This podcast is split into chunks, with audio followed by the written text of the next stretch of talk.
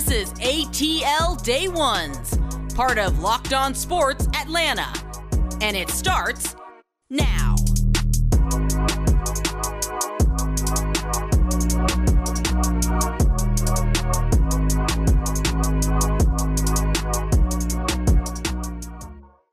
It is ATL Day Ones with Jarvis and Tanitra. Tanitra, we are in here today on a busy, busy Monday. Mm-hmm. And I don't know about you, but we have a lot to talk about today. Yeah. Lots to talk about. It was a really great sports weekend, so to speak, in Atlanta Metro. So yeah, let's just get right to it.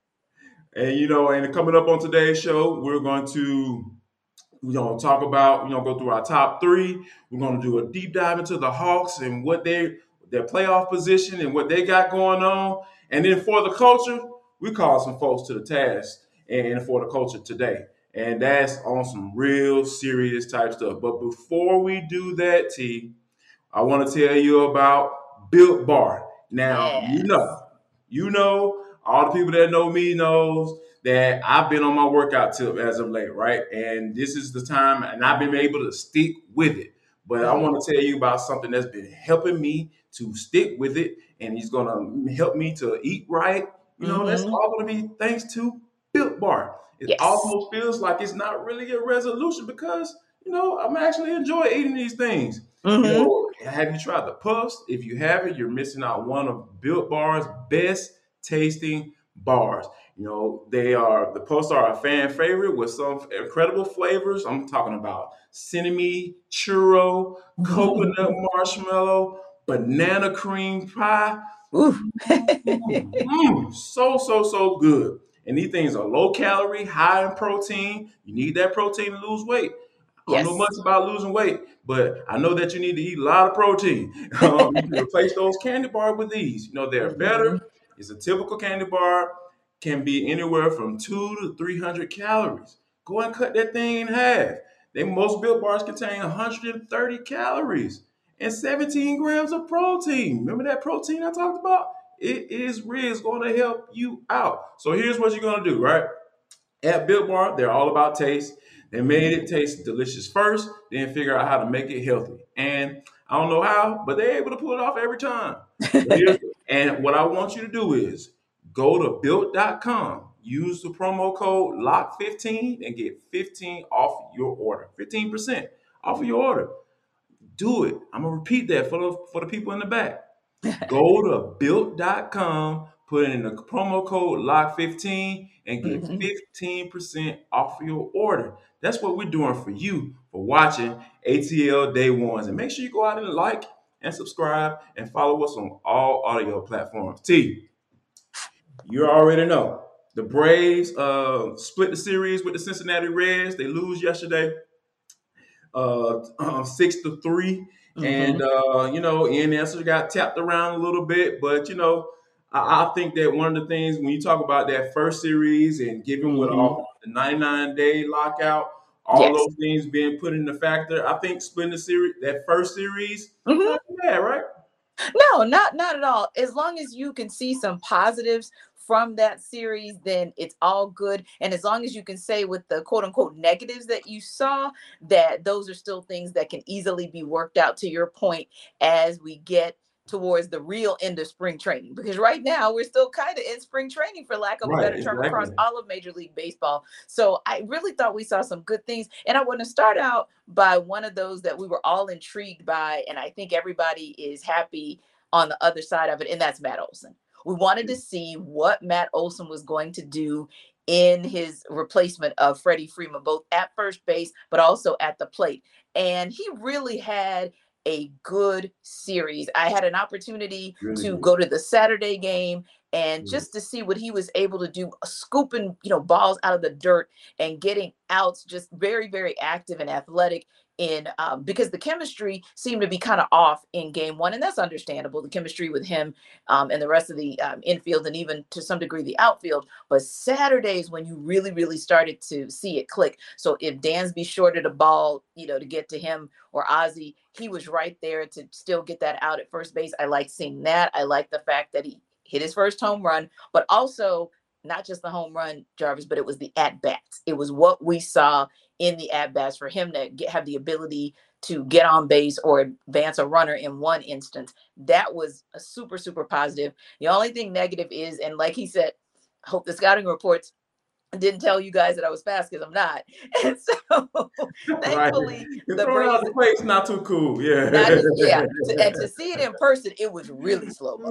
Like it really felt like slow-mo on Saturday, but it was, thankfully the Braves won the game. So no harm, no foul. It may have been a different conversation. If they had lost that game, we would have been looking back to say, hey man, maybe you should have stayed at third. Maybe, you know, Uncle Ronnie shouldn't have waved you home, but anyway, still good. He was one of the goods. Oh, and I know you have some goods there as well, but I just wanted to say it was amazing to be there Saturday for that ring ceremony.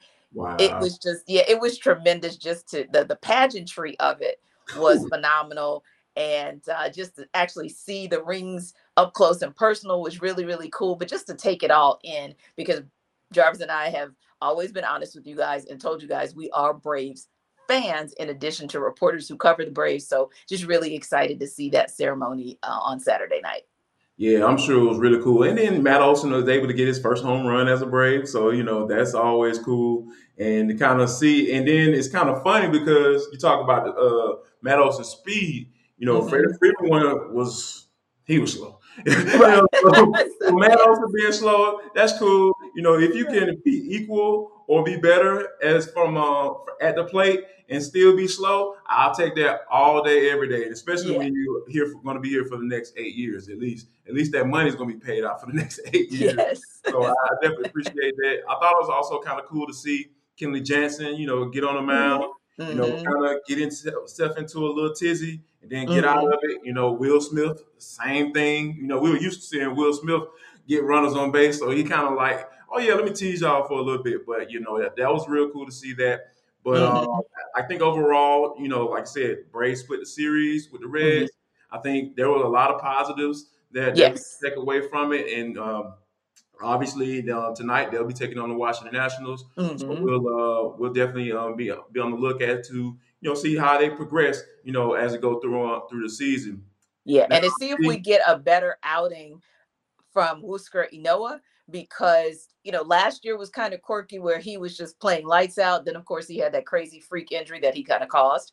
And his recovery, he was looking a little up and down after returning from that injury. So, granted, had a short spring training just like everyone else. But I am interested to kind of see what his mechanics look like tonight in a series that, if the Braves don't win the series 2-1, heck, I wouldn't be surprised if they sweep it, because he had the Nats kind of cellar dwellers this year. So I'll be looking forward to the start of that series tonight and kind of seeing what he does. And of course, seeing once again what Austin Riley can do. And you and I, of course, have our eye on the bullpen as well, because Colin McHugh had a nice bounce back game last night, 2 1/3 innings, and being able to strike out 5, pretty darn cool. Yeah, it was. It was. And also, you know, I think that, you know, there is like I said, so many bright spots, you know, like you talk about even Kyle Wright, you know, got to mention him as well. You know, he was lights out on the mound. And for him to be coming around like that, if that's what if that's a peek into what we're in for, man, it's going to be hard to keep that optimism down for those guys repeating. Like I said, haven't been done since the New York Yankees did it in the late 90s. So that is something we'll be definitely looking forward to. Scottie Scheffler gets his first green jacket on the weekend. But, you know, the big story was definitely Tiger Woods. You know, he got off to a solid start.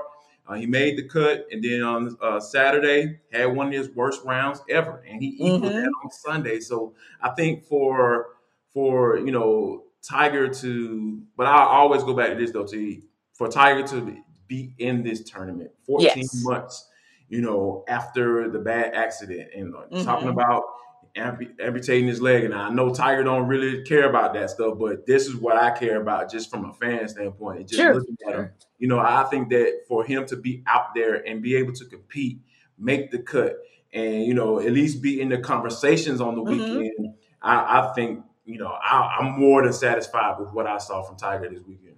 Yeah, because you think about him finishing 47th And that means you were pretty much middle of the field. So there are individuals who shot worse than you did over the course of 4 days who were not in a life-threatening accident. So right. That tells you just how amazing he is and how much he can gut through and just has that heart of a champion. So mm-hmm. yeah, he finished 13 over. We get that. But again, it was what we were able to see that we weren't sure we'd ever see again. And he's even going as bold as to say, yep, I'm committing to playing in the Open. So that's exciting. And hopefully we will be able to see him in the Open. And when you think about players who didn't make the cut, you think about somebody like Dustin Rose, who was at the top of his game, always in the conversation amongst top players. And for players of that ilk not to make the cut, but Tiger did, that's when you realize what an amazing feat it was for him. And like you said, Scottie Scheffler, most of us had to look him up. Yes, we know he's number one in the world now, but most right. of us had to kind of look him up, because I know even you and I were talking Friday and we were thinking Xander Schauffele, not Scottie Scheffler. So right. we went back, and looked, and I'm like, the SDH dude. Yeah, exactly. I'm like, he jumped to the top of the leaderboard, because he wasn't wire to wire. Yeah. Sung Ji Im was at the top of that leaderboard all day of day one and at the beginning, the front nine for round two. So we had to go and look, but yeah, he's a bad boy at 25 who literally, played his way into the Ryder's Cup for the team. And wow, he's doing some amazing things. And we talked about this on Friday as well, who were going to be the players that we were going to look for who maybe will join Tiger in getting us re-engaged in golf. So who knows, maybe as we get to learn who this Scottie Scheffler is, he'll get us re-engaged in the game of golf. Getting re-engaged. And really quickly, just to do a quick mention, because I don't want to forget about him, Atlanta United yes. uses Charlotte FC. Any quick thoughts? Yeah. So, okay, this is going to not be nice, but I'm going to say it anyway, because, hey, this is the ATL Day Ones podcast, not the Queen City Day Ones podcast. So that said, it's so funny because, yes, we wanted United to win that game. We wanted them to go up there and gut it out in spite of not having Joseph Martinez and so many other players. Luis Araújo's out as well. And so you look at that and you think to yourself, Emerson Hyman isn't back yet as well. Like, what does that really mean for them?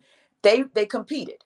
And one of the things that they did in this match that we didn't see in the first couple of matches when a team shockingly scored before them was they kept their composure.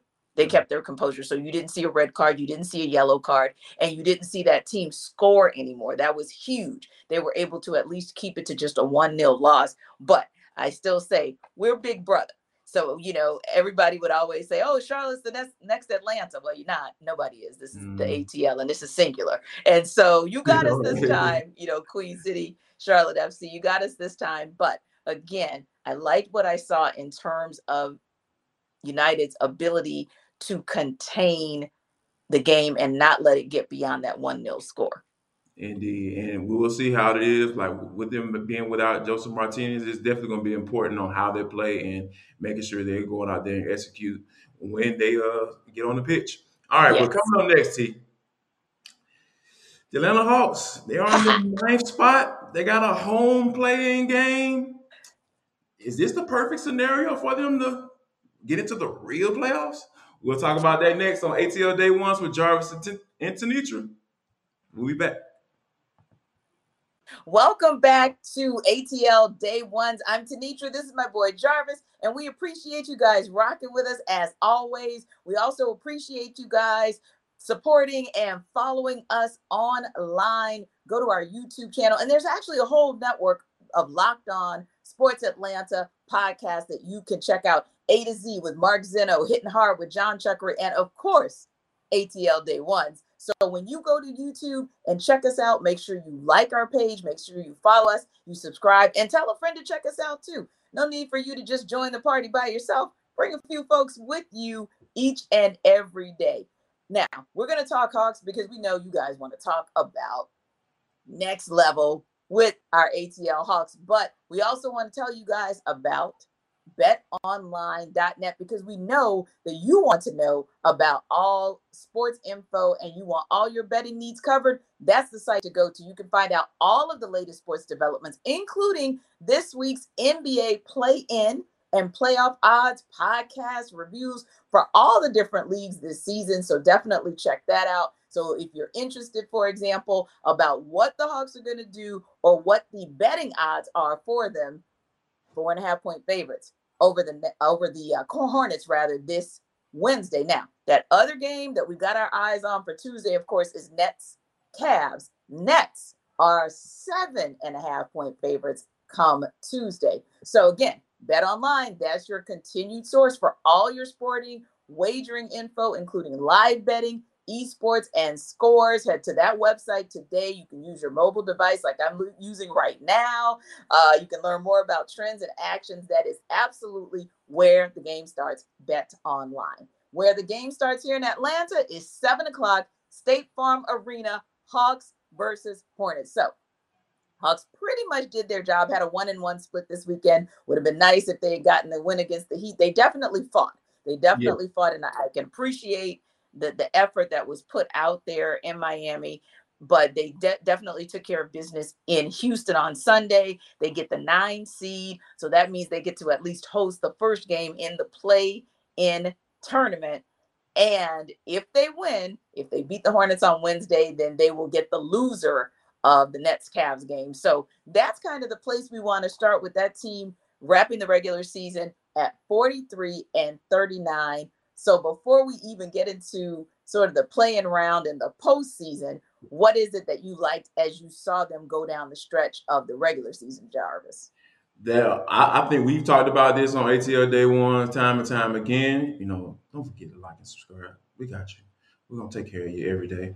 But yeah, I think it's something that Trae has figured out how to play with this squad, right? You know, John has been out for some time, and I think the bench mob has become even more important, specifically Bogdan Bogdanovic. He is the guy that's coming off the bench. He is that scorer. He's the go-to man. He's the guy who's going to pop those shots from outside. And I think that, you know, one thing that I've really been encouraged by, when Dan is healthy, Danilo Gallinari, for all my folks in Dunwoody, when he's healthy, that dude, roll with me. When Danilo Gallinari is healthy, he is, I'm not going to say he's a force, but he's very important to the Hawks' success on how things flow on that offense when he's out there. I think when you have a guy like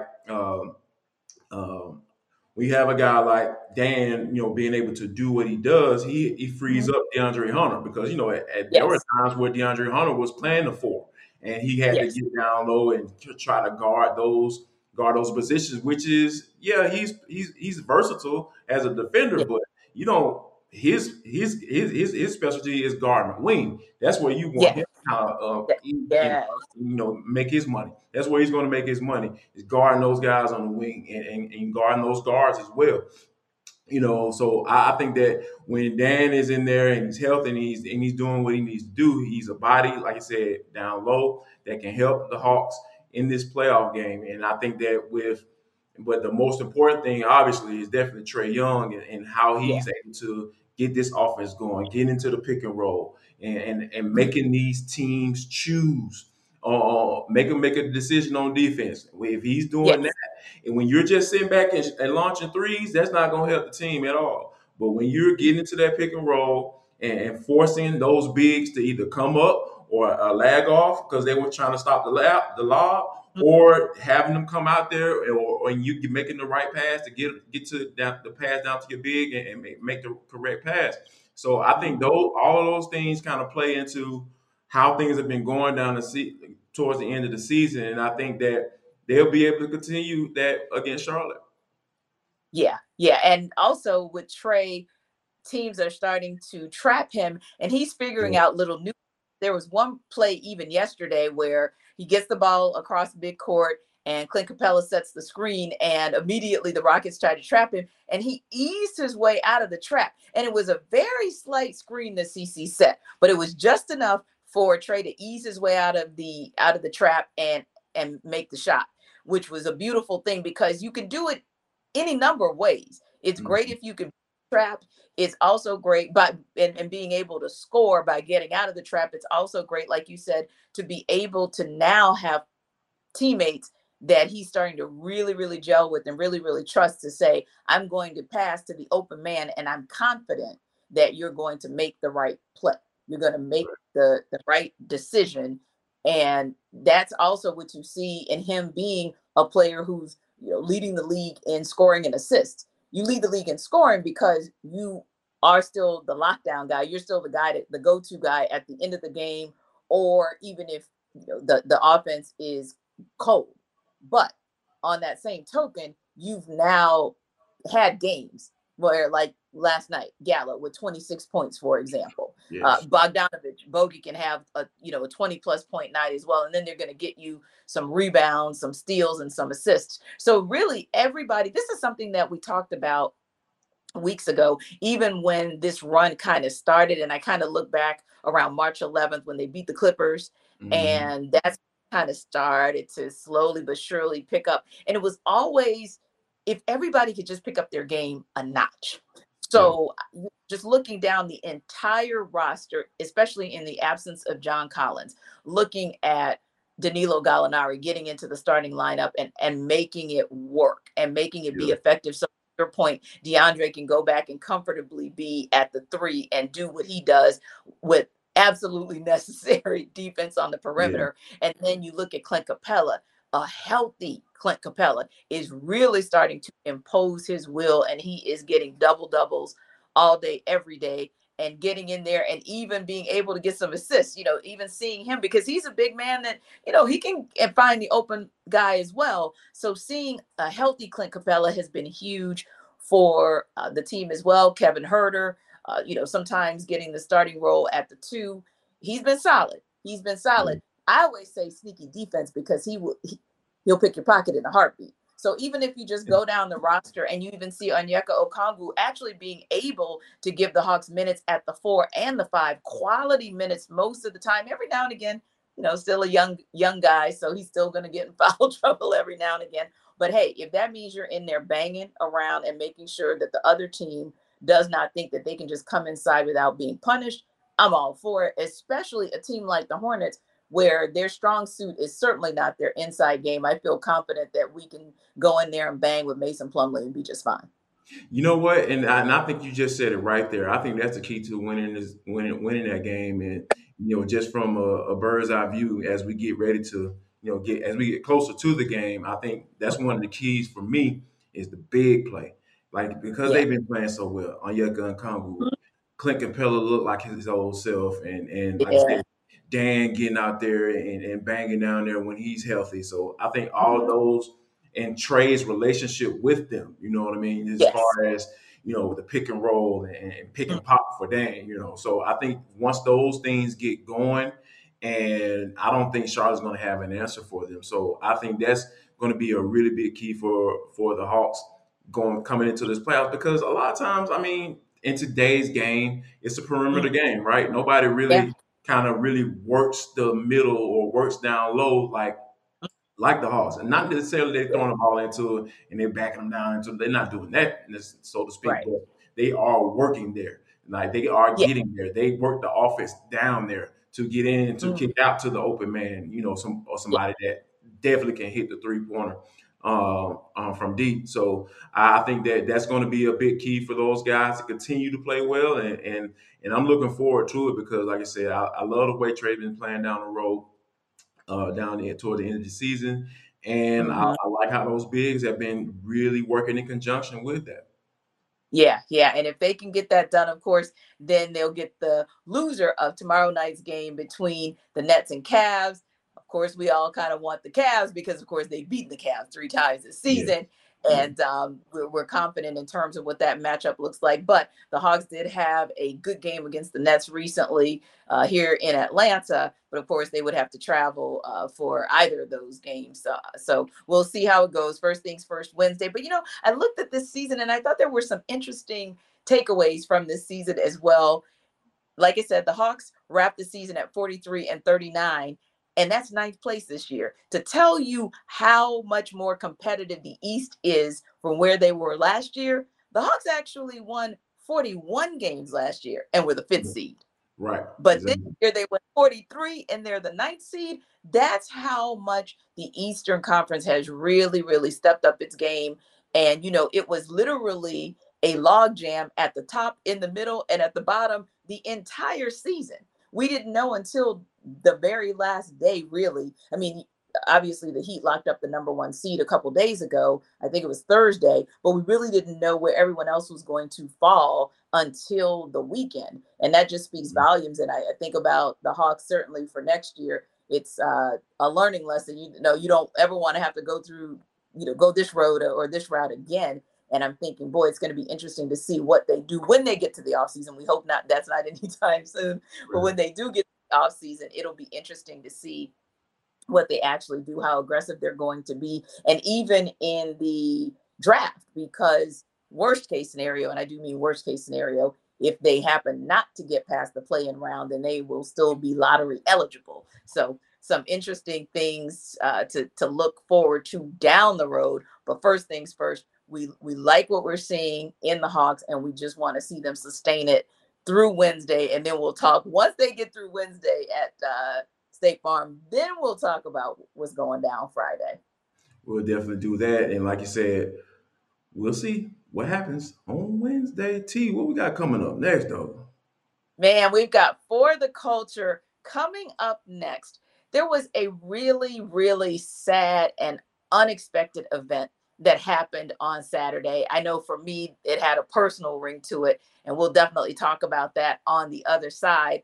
But sometimes there are some things that are churning in the mind and in the back of their heart and their spirit that will come out at the worst possible times. And we're going to talk about exactly why we should not just gloss over this, and we should be more about honoring people and giving them their flowers in the darkest moments, rather than reminding them of some darker times before. So you want to hear what we got to talk about? Come back For the Culture right after this on ATL Day Ones.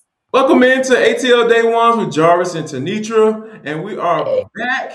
Thank you for sticking around, for, you know, coming back on with us on For the Culture. We're going to get into some very interesting comments that Adam Schefter made and some very interesting comments that Gil Brandt made over the weekend when they were talking about the death of Dwayne Haskins. And like you said, it's definitely going to be interesting. But before we get there, T, I definitely want to say thank you to all the people who have liked and subscribed to our YouTube channel. That's Locked On Sports Atlanta.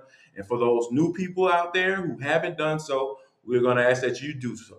Go ahead and like and subscribe and follow us on all audio platforms. If you can't, you know, don't have time to sit down and watch, go ahead and listen to us on every major platform, audio platform that you can think of. We're all on there.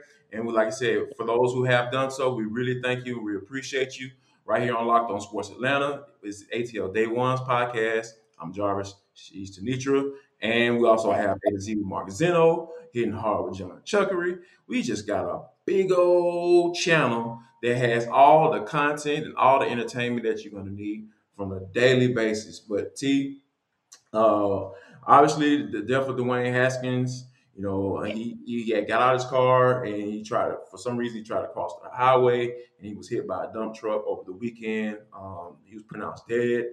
And then when the news broke, Adam Schefter tweeted out some of the things that probably you can say that was true about him as a player, but I think that when there's the news of that player dying, I don't think that matters, and I think that's kind of where a lot of people kind of got off when they saw the tweet from Adam Schefter over the weekend with the news of Haskins' death. Agreed. And when you juxtapose the initial tweet from Adam Schefter, where he talks about the fact that Haskins was struggling as an NFL quarterback, and you juxtapose that, and he was hit by a car. So therefore, he died of no real choice of his own, if you will. Yes, he made the choice to get out of the car and cross that highway, right. But he wasn't doing anything that was dark or deep-seated or dealing with demons or anything like that. Colt right. Brennan, on the other hand, when you tweeted about his passing, someone who had battled addiction, so someone who had made a choice over and over to deal with his demons in that way, you shone the light on his amazing career during his collegiate days at the University of Hawaii. And you downplayed the fact that he was basically in a rehab center, and things just did not go well in that rehab center after that fifth month, and subsequently he overdosed. Now, when I say that, all I am stating is that I need you to put that same energy on Dwayne Haskins' passing that you put on Colt Brennan's passing. I need you to put that same grace on Dwayne that you put on Colt. And it reminds me of what we like to call, if I get the term correct, because I had to look it up again today, haven't right. been incorporated in a minute, it's really essentially inherent bias. And mm-hmm. so it's what happens when we subconsciously make assumptions, or we subconsciously have thoughts in our minds that don't necessarily make us racist, don't necessarily make us people who would have bias in like a discriminatory fashion, overtly right. or consciously, but it's playing in the back of your mind. Right. So something triggered you that made you think that it was necessary for you to put that in the tweet about Haskins, but not so much about Colt Brennan. And that's not interesting, and that's not coincidental. That is something that plays, that bias that plays against that African-American male, against that African-American male athlete, that did not play when you cited the passing of a white quarterback, a white male athlete, if you will. So again, I'm not suggesting that Adam Schefter is racist, because when there's an inherent bias, that means that there could be a bias that comes from any direction, if you will, right. But there is there that needs to be addressed and acknowledged, because Dwayne Haskins did not receive the grace that he deserved in your announcement versus what grace you gave to Colt Brennan. Yeah, and because at the end of the day, he felt for Colt Brennan, right? So he felt for him, because I know a lot of people is trying, defend Adam Schefter, saying, he's a reporter, he has to be, objective and all that stuff. But you gave a clear example of when he wasn't objective. He didn't say, Colt Brennan failed as a quarterback in the NFL, and and after that, his life kind of went on a downward spiral, and that's it. He didn't do that. Right. He said, the guy was struggling, he was trying to get his life right, and all that stuff. Yeah, and and I kind of just came to me when you actually think about it. Think about Dwayne Haskins, mm-hmm. right? Like, what was his issue? Like, what was his real issue?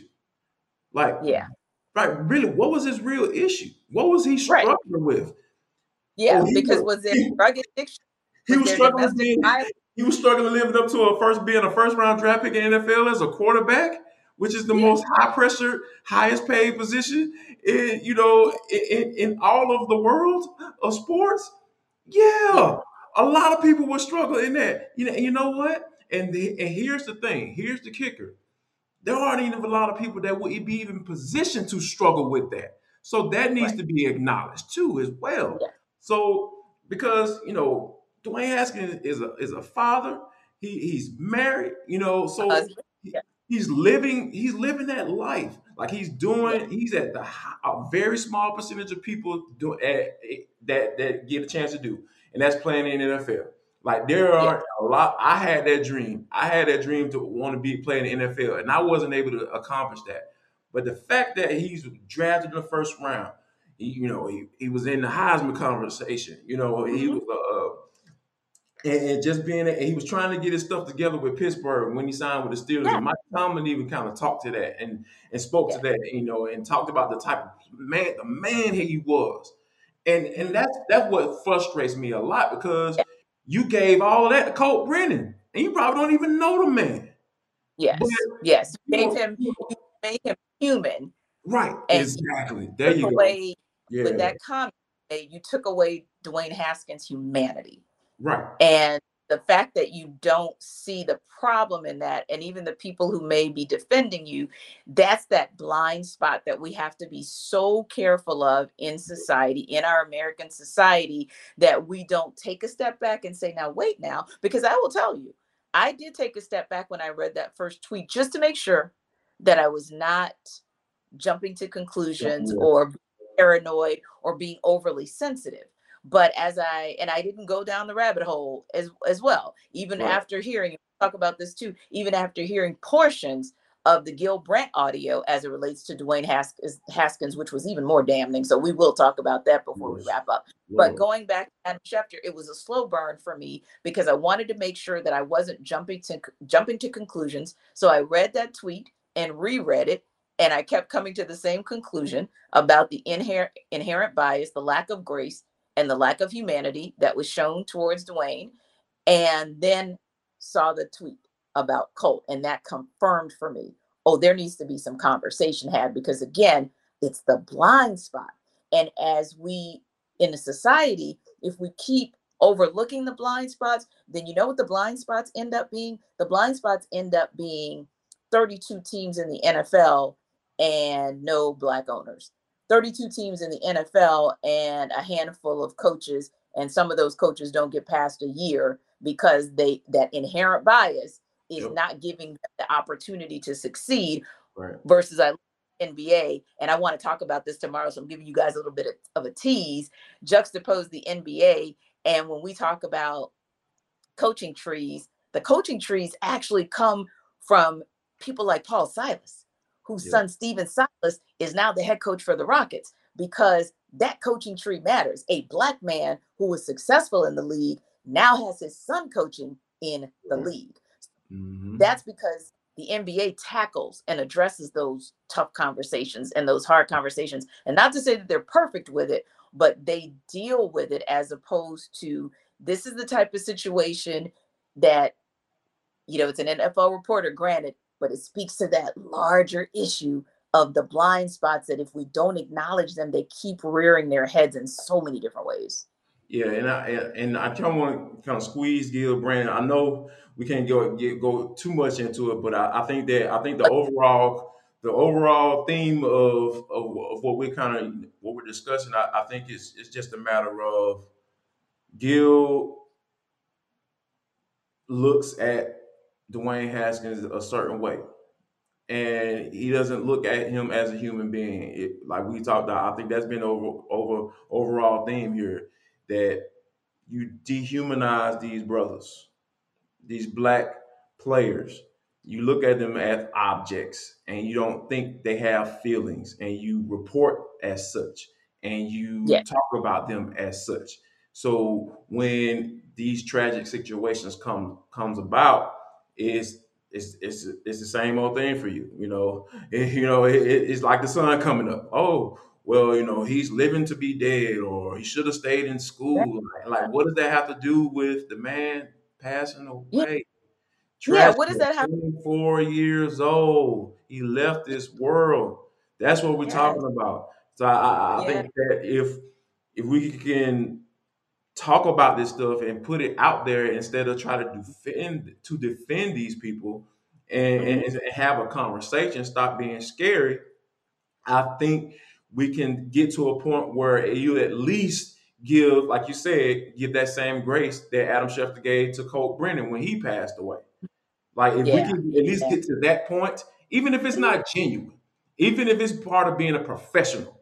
If I can be a professional and have some type of, you know, or guidelines or lines not to cross in these particular situations, I'll be good with that. I'm not asking you to feel for another brother, another Black man. I'm not asking you to do that. All I'm asking you to do is have some professionalism about yourself.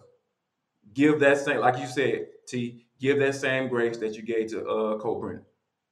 Yeah, and Gil Brandt, don't get me wrong, you know, he has done some things in support of African Americans and African athletes over time. However, this kind of commentary that you felt that comfortable saying in the you know, the early stages of his family, his teammates, his fans, when I say, because I'm Steeler Nation, so he's right. a part of Steelers, I'm a rock with him, okay? So you didn't even give us a chance to process it before you literally went on a rant about a husband, a father, and an athlete who potentially within the right system, like the Steelers, because let's face it, the system with the Washington football team at the time he was with them was not a good system for any darn. Yep. Yeah, so let's yep. not call him struggling until 4 or 5 years in or 2 or 3 teams in, and now you've been in multiple systems and you still can't get it. So, yeah, we just, again, we're going to leave it right there. But humanity, grace, as we want to receive it, we should give the same. Yes. These are human beings we're dealing with, not toys and assets and people who are super athletic and run fast. Yeah. I know that's what part of what your job is to do, but you know, they're human beings first. All right, y'all. We're going to end it right there. This is ATL Day Ones with Jarvis Sinitra, but make sure you come back and check us out. Like I said, like, follow, subscribe, all audio platforms. Like us on YouTube. Give us some comments. Give us some feedback. We'll really appreciate that. And coming up tomorrow, we'll see what the Braves can do with these Nationals teams, because I want to really see all these bats get going. At times they were able to do it, but I want to see all these bats get going, and you know, we can see if that bullpen can get right, or the back end of it, that is. We'll talk about all that tomorrow. And you got anything else for me, T? Oh, yeah. Don't think we won't be talking WNBA draft when our Atlanta Dream have the #1 pick tonight. So we will definitely get you guys a little peek into our reaction on the WNBA draft. Also, if we have any local players who end up being drafted, we'll hit you up and give you guys a little debrief on that as well. As you can see, I'm really excited about that because I think the Dream are going in the right direction. Indeed. We'll do all of that tomorrow on ATL Day Ones with Jarvis and T. We'll see y'all tomorrow. See ya.